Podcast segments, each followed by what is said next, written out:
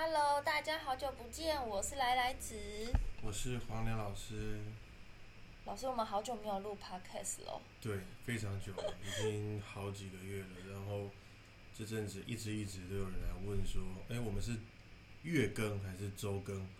我都跟他讲说，我是想到才更啊。造型情更没有啦，是我们如果有空，可以有像现在这样子小小的时间，我们就可以拨空来录，然后我再把它剪辑完会上架，然后老师就会告诉大家说啊，我们有新的 podcast 可以去听喽。对啊，那以后我们会尽量努力在做这个周更，或者是呃两日更、三日更，好不好？就是让更新频繁一点，对对对让大家可以常常听到。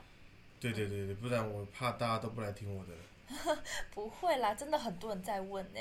那老师，我们今天想，我想说可以来聊聊，就是我有收集蛮多听众的来信，然后大家其实听完我们的 podcast 也有蛮多可能自己生活上遇到的疑惑。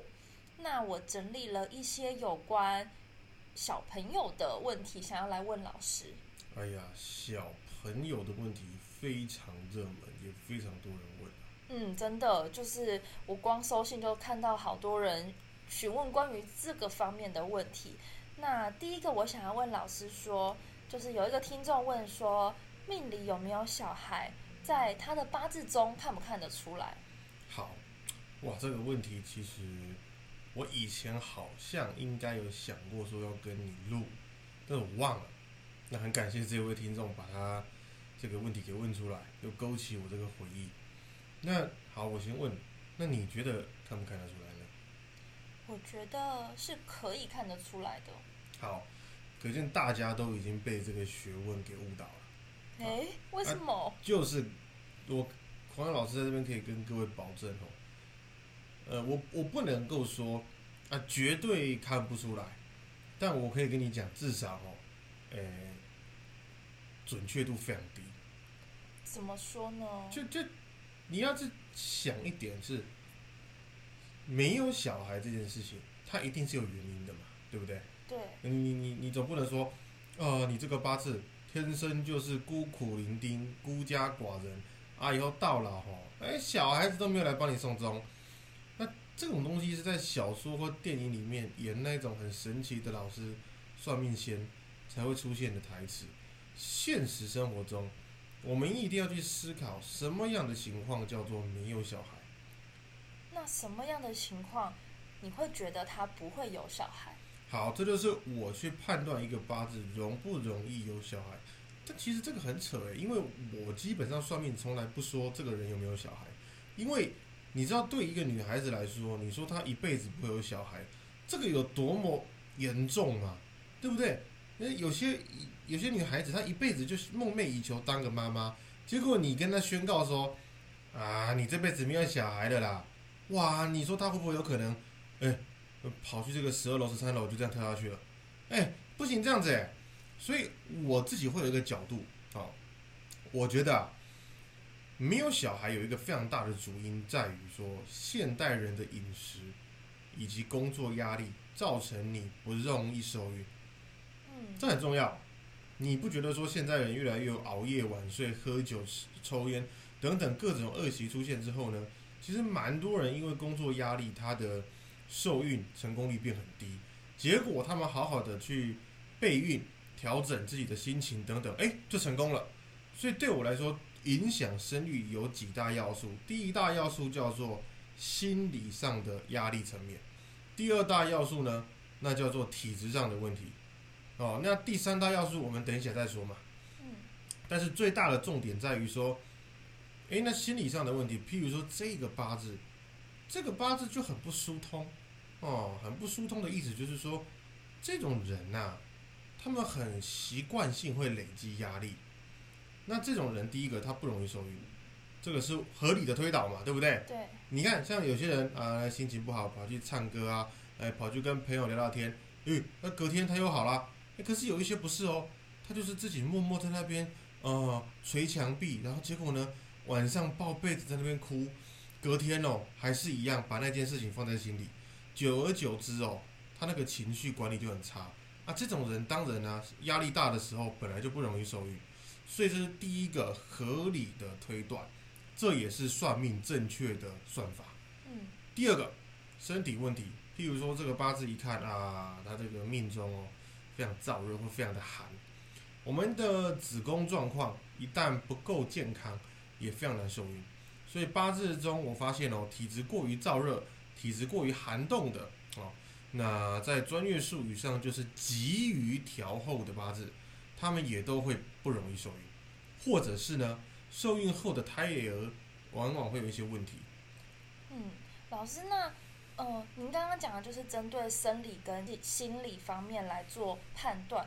可是我一直原本的想法都以为说是你一看就可以知道说，哦，你会有两个小孩，因为你看到了两个什么东西。啊，那个那个东西叫做骗人的啦，真的假的？对对那是对对对，骗人的。啊，怎么可能嘛？那你说现在你去手术一下绑起来，你一个小孩都不会有啦。对，我刚刚就想说，如果老师你看到说他可能在这时候，可能这个人会有一个小孩，但是他一直都是避孕的，这样子的话他就看不准了呀。当然，所以本来就不能这样看，不能这样子看。绝对不能啊！我跟你讲，会这样子看的人哦，他们有一个共通点，嗯就是他们觉得说，哎呀，看到这个就是小孩，OK，诶，譬如说 X 代表小孩哦，Y 代表呃代表老婆，好不好？嗯举例哦，他命中有 X，他就认为说啊，他有小孩，然后结果呢，他会发现说，诶，我算了一百个命、两百个命、五百个命、一年的命、两年的命，终于被我算到一个 X 有五个，他刚好有五个小孩了，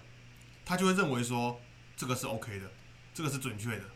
哦，所以这是一个不对的观念。当然啦、因为他都没有想过，他算过几千个命都是失败的，这一招根本不适用啊。他只认为说他有一个成功，这招就是适用。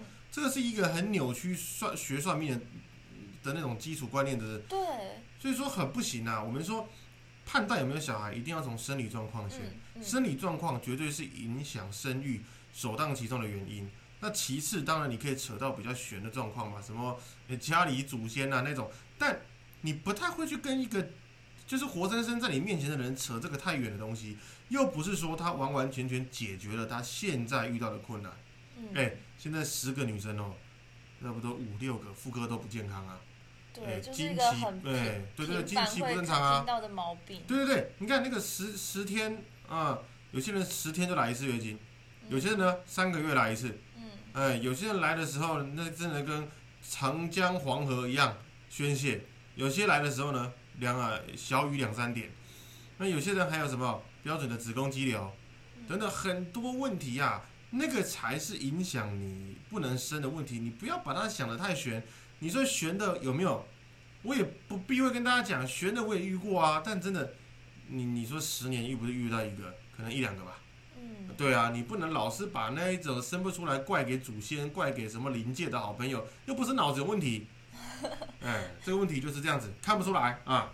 好，老师，那有另一个听众问了一个相关的问题，就是他说，那如果说我没有办法生小孩，做试管有用吗？这个试管它，其实你们要去想一个问题，就是说做试管有没有用？好，我们我们先用逻辑把这个问题的顺序给理清一下啊。第一点，他说什么？好，你重复一次他的问题。如果没有小孩，做试管有用吗？好，这个做试管有没有用的，建立在什么？如果没有小孩，所以第一点就可以把这个如果给推翻了，对吧？对我刚刚回答第一个问题。好，那假设哦，假设哦，他真的就是第一点那个生理状况非常非常完好，他人很健康，夫妻两个人都没有问题啊，就是精子数量也没有问题啊，等等的。好，大家都健康的情况下，还是没有小孩，那他们想说去做试管，但我们要去想一件事情哦，算命学是唐朝末年的学问，那个年代哪来的试管啊？对啊，所以试管是很新颖的产物，嗯。它是用科学去去让你拥有有小孩做父母的机会，但不是一定成功嘛。对，所以试管也蛮多，我们只能说非常呃深受痛苦的妈妈，因为那很很不舒服，嗯。他们一直去尝试，一直去尝试，就是为了一圆他们能够做父母的这个梦想。好，我也能很能理解这个痛苦，但问题是说，如果你的命中，我讲的就比较悬喽，真的就是没有，你怎么做都不会有啊。我大概在两年前哦，在苏州有一个客户，那他问我说，他为什么二十七岁他生不出来？她老公跟她不断的在上海各大医院检查都没有问题，他们也很努力的生，她老公才三十二而已，怎么生都不会有，怎样都怀不了孕，去做试管呢，诶诶，花了大概，诶要大概台币有有快三百万哦，然后呢，还是一样没有成功，一次都没有成功，他们用尽了所有现在的科技，现在最新的科技，但就是没有办法有小孩，所以如果这个就是比较悬的部分。命中真的没有子女，那恐怕试管也没有办法了。而试管能够给你子女的，是代表说你命中其实有子女的。所以很多人都说：“哎，老师，你不是说我命中没小孩吗？啊，我怎么试管做做就有了？那到底准还不准啊？”哎，所以很多老师就会拿借口讲说什么：“啊，试管不算嘛，啊，对不对？” 嗯。所以我算命从不跟人家讲说你命中有没有小孩。对因为我不是神，我没有办法裁决你有没有资格做母亲，我也没有办法看到。如果说哎，真的有一个算命师每次都看得到，哦，那我跟你讲啊，他可以去安排在什么不孕症的那个部门给他挂个号，先先看他，再看医生。哎，对对对对对，这根本不可能嘛！那，所以这个问题回答完毕啊。那老师，如果说有有人真的很想要做，但他想要知道说这个能会不会成功，可以请你看吗？好，可以，但我们一定要问你一个问题，诶，请问如果我算出来机会渺茫，嗯，你还做吗？哦，对不对？这个问题其实大家都知道答案了嘛，嗯，就是说如果对你来说还是会做，那你何必来算？你是不是白担心？你干脆就是眼睛一闭，全部都赌一赌，有就有，没有就没有嘛。哦那我也是跟各位推荐，如果说，当然了，这是黄仁老师自己的信仰。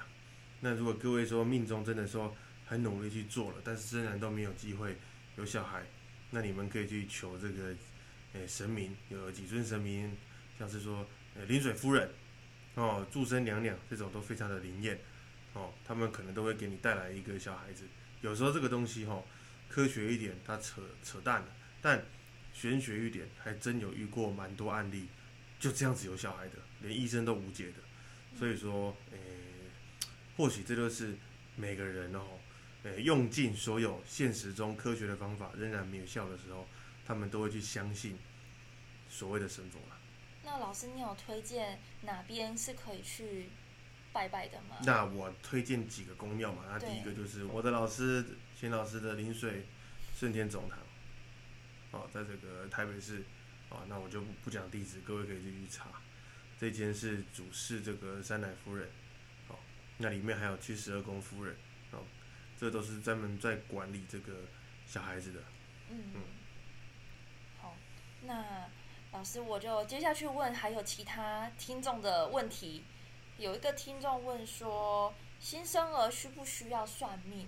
算命对于新生儿来说可以得到什么？哇，这个很重要。跟各位分享一个好消息。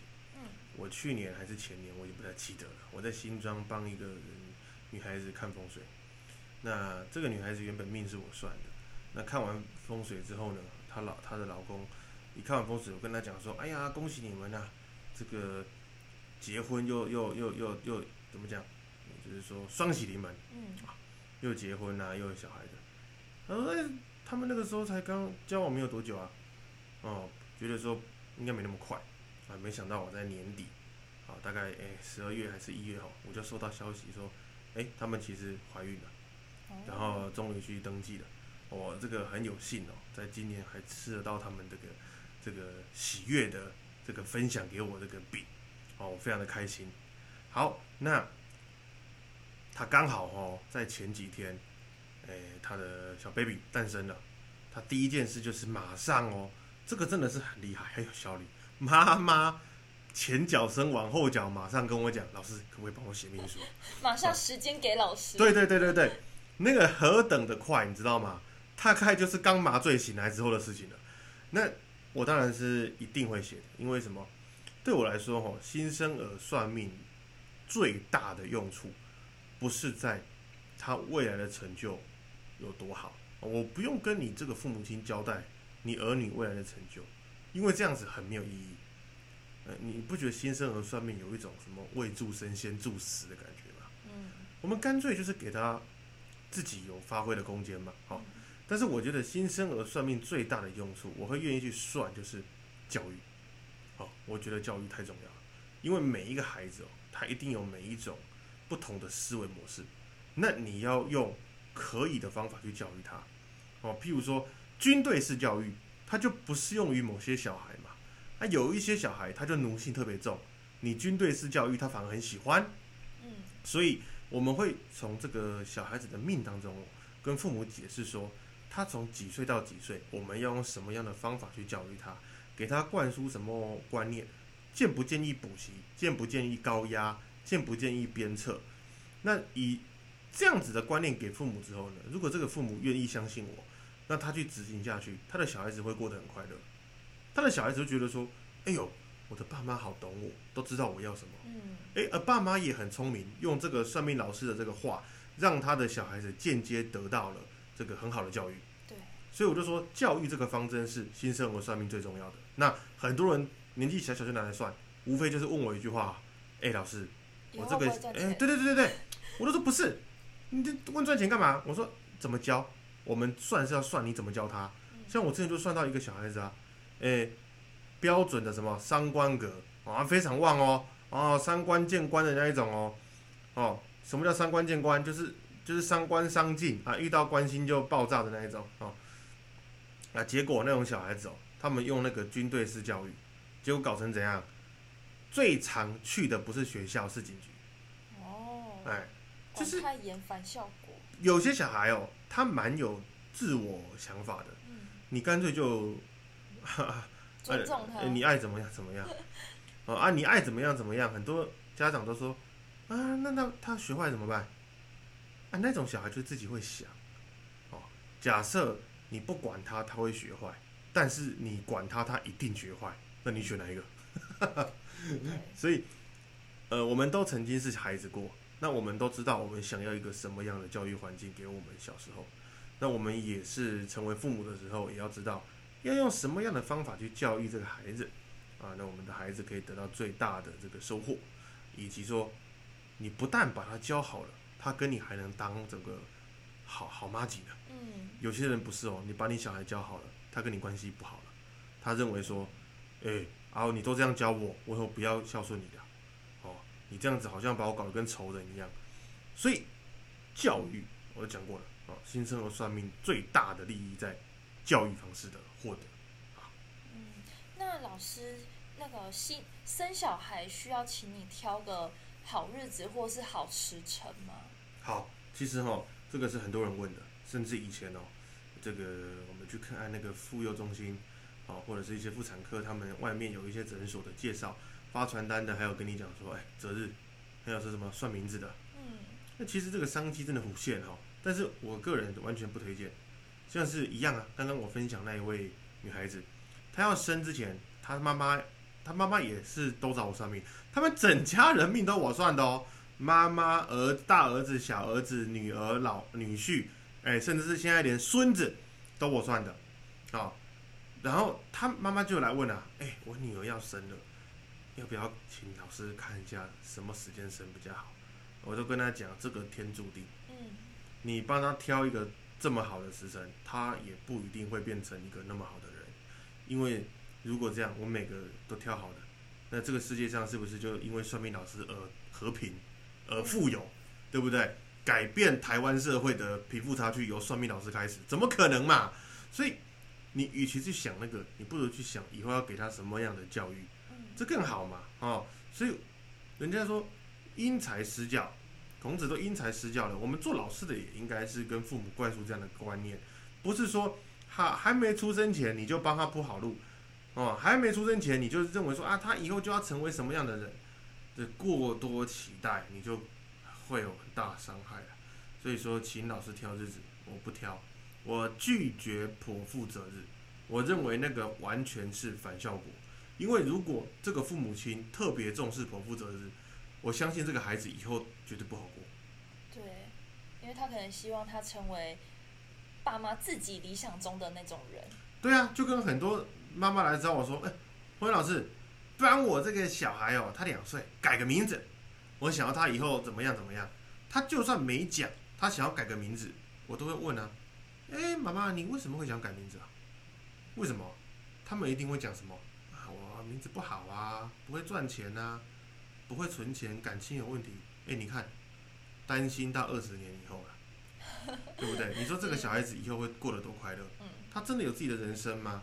所以你但凡你来剖腹择日，我不会去不不会去理你啦，哈。那你说来找我算新生儿的名字，可以哦。可是你知道黄伟老师会怎么算吗？我跟你讲说，算这个没有差哦，没有效哦，没有办法改运哦。啊，你找我算，你就是付钱给我啊，我选一个我自己觉得还不错、好听的名字而已哦，就是这样。啊，如果你还要来找我算，那也可以啦。哦，但是事实上就是我拒绝剖腹责任，大概就是这样。那老师，我想要问说，如果我我是剖腹产的小孩，我可以找你批命吗？可以，可以，可以，绝对没有问题的。但是这样子，我的生出来的出生时间就跟我应该要出生，就是原本没有选的日子，OK，嗯，不一样。好问题，所以黄仁老师在算命的时候，一定会有一个秘诀，那个就是秘密啦。哦，因为像是我今天而已哦，我今天刚写完一张命书，这个命书的主人是注记了一句话：“我是双胞胎的姐姐。”哦，那我需要提供什么资料吗？我完全不跟你要资料。你该给什么就给什么，就算你是同卵双生双胞胎又怎么样？我就有一招可以处理好，就是这种状况。所以我不在乎你到底是怎么生的，你石头蹦出来都能算。哦，好的。哦，讲到秘书，就是最近也有蛮多新的客人、新的听众有填写我们的秘书。那希望大家就是要知道，我们的秘书可能要等待的时间会比较久一点点，因为老师真的很忙。但如果有完成的话，都会通知你们的。对，就是久一点点，那个一点可能蛮多点的。各位，对不起，那个原谅我。对。但是如果你们想要听，还愿意等哦，要跟我讲，因为我真的比较没有这么多时间，可以天天这样子赶工加工写。那你要我用电脑打字用印的，我又不愿意哦。我每一张都把手写，所以说，呃，慢工出细活嘛。好不好？嗯，相信大家听到你自己的秘书的时候，会觉得这些等待都是值得的。我相信的啊，我会尽量让你们满意，只能说这样啦。对啊，那哎，对，老师，我们前上个月开课已经招生完毕了，那新的课程也会在这个礼拜开始。你有没有什么想要跟呃有报名的同学，还有呃想要报名未来也有兴趣的人？分享一些事情呢？那这个绝对是有的嘛。你说华天老师在这个时候替自己招招生也不错的啦。好了，那其实哦，我也不勉强说大家一定要来上了。所以你们都可以知道说我在招生的时候，我在广告的什么文宣，我也没有打的很动人啊。我就就是你们那个如果有追踪我都知道我那个性格就是有点讨人厌。啊，我就不会打那种很骗人的标题哦，什么十十小时速成易经班。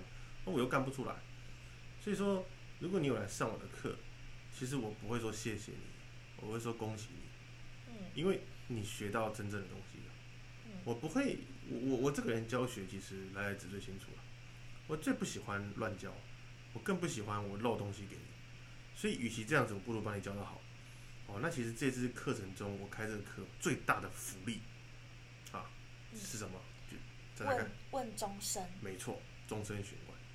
我常常说，终身询问就是各位同学最大的福利，而不是啊我的课程讲义啊，啊那个讲义送你们就可以。啊，问题是什么？终身询问，我那个讲义你们拿了，你们也不会算，我跟你保证，一定要问。老师的价值在给你问，不是在教你东西哦。而且像普卦这种东西，你遇到问题千百万种，你不知道怎么看的时候，真的只能询问老师，就是一个活生生的老师让你询问，这才是最重要的事。没错，我有一个学生，他以前就是自己读，啊，后来跟我学之后，他才跟我讲说，有一个人，哦，哪怕是，诶，一一个月只回你没有几次话，但是至少有那么样一个人，在你真正不会的时候，他可以给你真正对的方向。嗯，他觉得那一种是讲起来很恶心，很像是恋爱，就是那种安全感。这就对于他的学习会有很大的帮助。没错，因为其实很多人他他说，哎、老师，我干嘛一定要找你问？我可以网络上找人讨论的。嗯，可是这样的问题是什么？跟你讨论的人，他们也一样，他们都是没有老师的。你们就只是哎，二十个、五十个，甚至一千个没有去学过的人，互相交流一个可能对，也不知道对不对的答案。没错。嗯，那这样子，到底你学到的东西对还不对？你自己都不确定了嘛，对不对？对啊，你可能学了很久，呃，五年后、十年后发现，靠，这错的啊、完蛋，嗯，来不及了。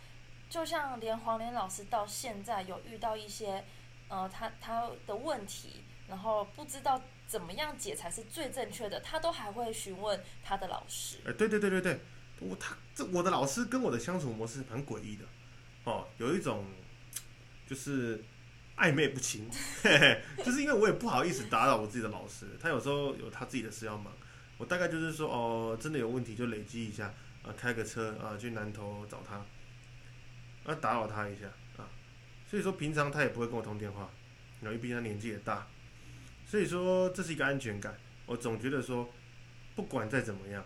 在这个问题再怎么艰难，再怎么艰深，再怎么无理取闹，我终究有一个靠山在我的背后，是最温暖的靠山，就是我的老师，因为他一定懂得比我多。其实这就是最重要的，叫做师承跟传承嗯。传承其实就是在 n n 百年前，甚至几几万年前的，这样是假设了，那些人他们不断的做研究嘛，对不对？然后不断的汰除错的，留下来是正确的，不断的这样做做做做。然后一代一代一代把正确的东西留下来，把错误的东西再找出来再丢掉，然后浓缩成这个精华，从老师教给我们。所以老师给我们的不只有老师的经验，还有前面好几代人老师的经验，嗯这就是传承的重要性。所以来上我的课最重要就是给我，我就是要问我。我跟你讲的，我那个课程的那个内容、那个影片哦，你们看都没有用的，我不骗你的，你们一定要问啊！我现在是讲给有报名的人听，你们一定要问，因为这个东西就是好比什么，诶、我当时在学整复一样，诶、这个会整的，遇到下一个，完蛋，没遇过这种状况，老师还在可以问，哇，那是一个多大的安全感，你知道吗？如果没有人可以问，你就要想靠怎么办？Google 一下好了啊，Google 一下答案都不一样哦。而且而且卜卦也 Google 不到正确答案，因为你遇到的人跟卜的时间点没有一个完全一模一样的呃没错没错没错当做参考。哎、这个其实我有一些经验，譬如说以前生病哦，对不对？你说小时候生病哦，呃，家里人都很着急，我说啊，赶快去找医生啊，怎么样怎么样？啊，其实到最后只是这样感冒而已，可能个 A 流感这样。哎、如果说哎、你家有人是医生，你是不是心情就会安稳很多？对，哎、你哥哥是医生，问你哥哥啊，哎、你那种安全感就来了。嗯哎、这就是我们会给的安全感。哦，当然啦，你你你当然也不能说去，哎、我们那种给你问不是 不是让你来利用老师帮你赚钱啊，不要给我去外面接一堆 case，然后把问题全部丢给我，叫我帮你解啊，不是这样子啊，你真的不会哦。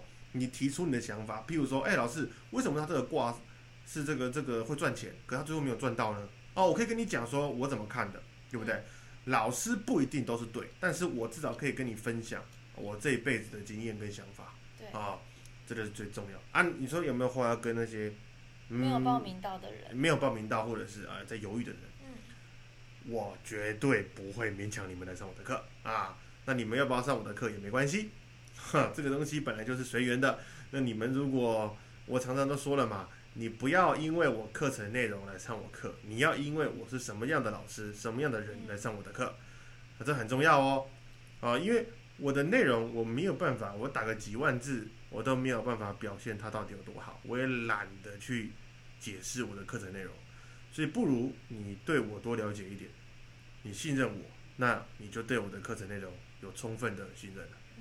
老师，那未来还有其他开课的计划吗？我呢一定会开八字课，嗯我绝对会开八哦，字课，很多人在问八字，非常多人。那也不是因为你们问才会开，其实老早就想开了，嗯但是因为呢我的美编是来来子，那确实来来子也很努力，我也很感谢来来子这次帮我做这个讲义，但其实我自己的资料整理也真的很缓慢，因为我的八字课真的你在外面不会遇过有人这样教，那我也不不认为说我八字课要哦随便塞塞东西给你们，我一定会整理所有我算过的案例。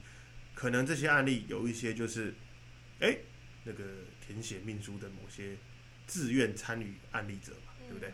啊，或者是我在大陆算的一些命啊，甚至还有包含着一些美国人的命啊，我会提交给这个作业里面，啊，跟这个讲义里面，你们都可以从讲义里面学到。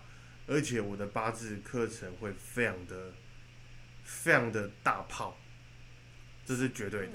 我第一堂课绝对就是跟你讲什么样是错的八字，嗯什么样子去学八字一定会非常烂，而外面都是怎么样教你。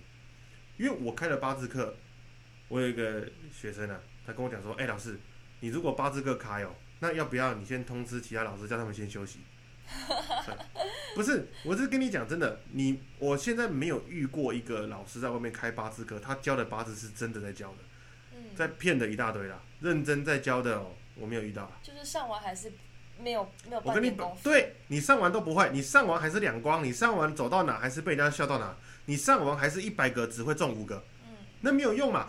我常常都说一句话，我要教你的方法不是那个神奇到说啊要求我这起不马生，我要教你的方法是让你每一次都能被客户称赞，让你每一次都保有很好的稳定度。